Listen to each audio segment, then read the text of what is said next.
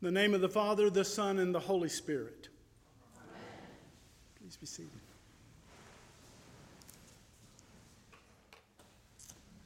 I recognize it's 8 o'clock in the morning and it's hard to get the gears going sometimes in our minds, but I have to ask you what did we just hear?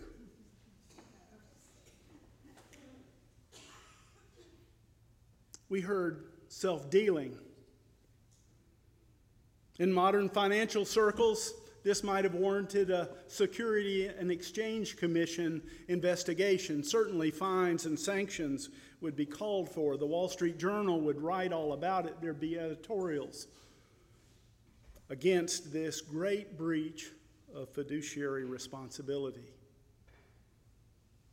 That care that we're supposed to take with the things that belong to our superior, to our employer, a breach of the duty of loyalty that, that we are committed to. In the business world, that's true. Also true in our world with our Lord and Savior. Now, talking about this self dealing, this shrewdness, We've all seen the movies. You might have even read the book, The Big Short, with Christian Bale, with Brad Pitt and Ryan Gosling, or, or certainly you've seen The Wolf of Wall Street with Leonardo DiCaprio, or you've at least heard about it. But those are fictional accounts of self dealing, of corruption. What we heard today was actually a parable of our Lord Jesus Christ. It's twisted, takes a lot of turns, it's difficult, it almost defies comprehension. But we have to remember, as we learn time and time again, as we study the Word of God, that God's rules often subvert or twist conventional rules, that is, human rules. God sees things a little bit differently than we do. The kingdom of God has little to do with fairness. We remember the story of the, the vineyard workers who come to the vineyard, and the vineyard owner says he'll give them $5 for a day's work, and they agree and they go to work. Mid morning, somebody comes and they give them, uh, the vineyard owner gives them also the same amount. And then, and then at lunchtime, some more come and he gives them the same pay. And the afternoon and late afternoon, the same pay. The kingdom of God has little to do with fairness. It has little to do with keeping proper ledgers or journals or trial balances. Kingdom of God has little to do with everyone getting their due. The first shall be last, and the last shall be first. But this parable, this parable we heard this morning, takes it to an entirely different level. And there's a strong cognitive dissonance here. And we are confounded by the ethics that play out as we listen to that reading. And we wonder what to make of it. We know about the kingdom of God. We know it is about relationships. It's about reconciliation. It's about forgiving as you are forgiven. Yet, here we have this parable. It doesn't make sense theological, economic.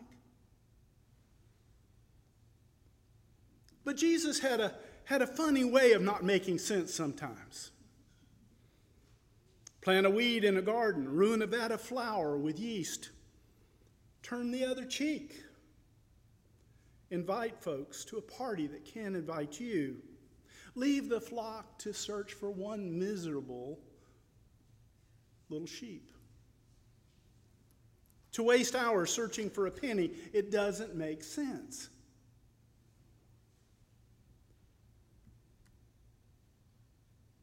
God came to earth and took on human form, took on flesh. It doesn't make sense. Jesus prayed for those who nailed him to the cross. It doesn't make sense.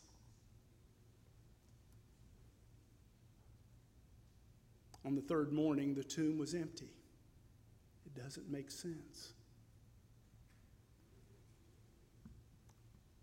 For the disciples to recognize Jesus in the breaking of the bread doesn't make sense. But Jesus had a way of getting people's attention. He would use common things that people were familiar with as examples to draw out their thoughts and their feelings and their heart and to begin to understand God and what God requires of them. This parable might challenge us to, to look at what the forgiveness of debt might really be like. To look at how we might serve wealth over God. To look at how we spend our money. To look at how we might save our money. All of those are challenges. But also challenge us to, to look at how we might treat and serve others. The point of this story is not at all about the steward. It's not all about his double dealing and his shrewdness. It is about the urgency of the situation, the quick action that is required of him. The shrewd steward responded as if his life depended on it.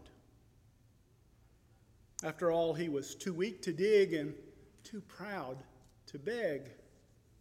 His life did indeed depend on it. So too do our lives depend on the urgency of our choices. Let me give you some what ifs, if I could. What if that urgency that we saw in this lesson this morning that Deacon Beth read for us, what if that urgency were seen through the eyes of Christian service? What might it look like? What if Christians were as eager and as ingenious in service as the children of the world, pursuing their riches and their schemes? What if Christians contributed to the church's ministries at the same rate they spent on recreation and entertainment? What if Christians invested the same amount of time in the church's ministries that they dedicate to their leisure? What if Christians approach their faith with the resolve that they approach their professions, their hobbies, and their le- leisure time with? The children of the light, that's us, my brothers and sisters. The children of the light can learn from the shrewd. We can learn from this lesson. We can learn how to handle the things of the world so as not to lose the world, but to gain it.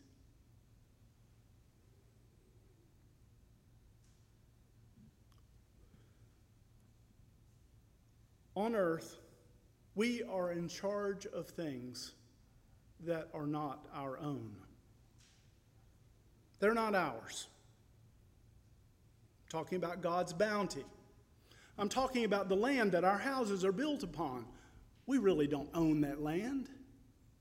Or the materials that our houses are built out of, or, or the possessions that we have. They're really not ours. They're part of God's bounty that He gave. They're part of His blessings upon us. And we can't take them with us when we die. That's the test. These things you see, they are on loan to us to use. We are but stewards and caretakers. The bounty that we can never own.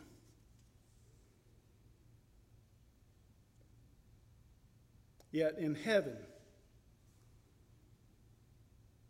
what we get is really and eternally ours. So, how do we respond to the pressures of life?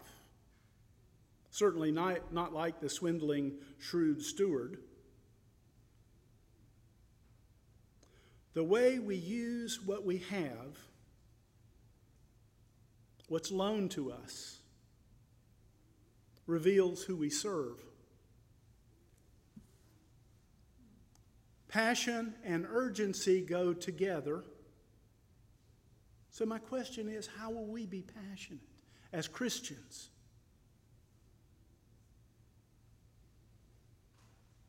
You see, the choice of having no master is not an option. We can only choose one Lord to serve. Which will it be? There is no default position. Can't just wait and see. You make a choice, you see. You make a choice each and every day by who you are. You make a choice each and every day by what you do. Most of us will never in our lifetimes christen a ship or write a book or have lunch with the President of the United States or, sign, or negotiate a peace treaty or discover a cure for cancer or anything else really spectacular. More likely, we will only have a chance to give a cup of water to somebody who's thirsty,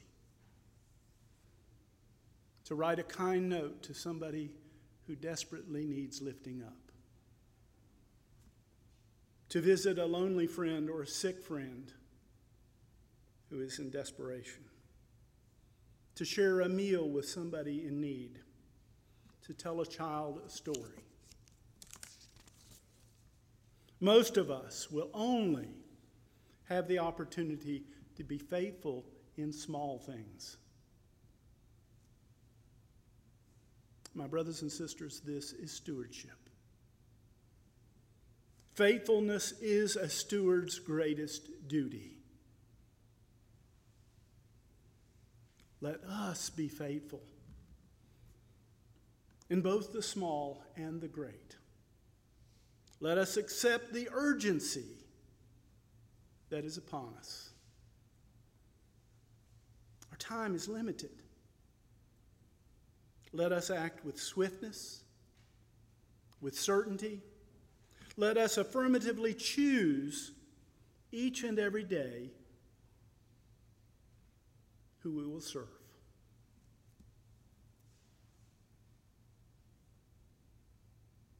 Our lives, our lives depend on it. Jesus did not come to bring us death, but life, abundant life for those that believe, for the faithful.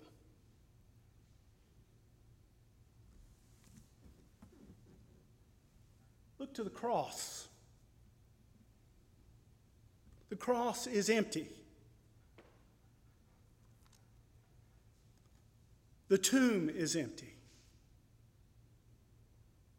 Jesus Christ lives.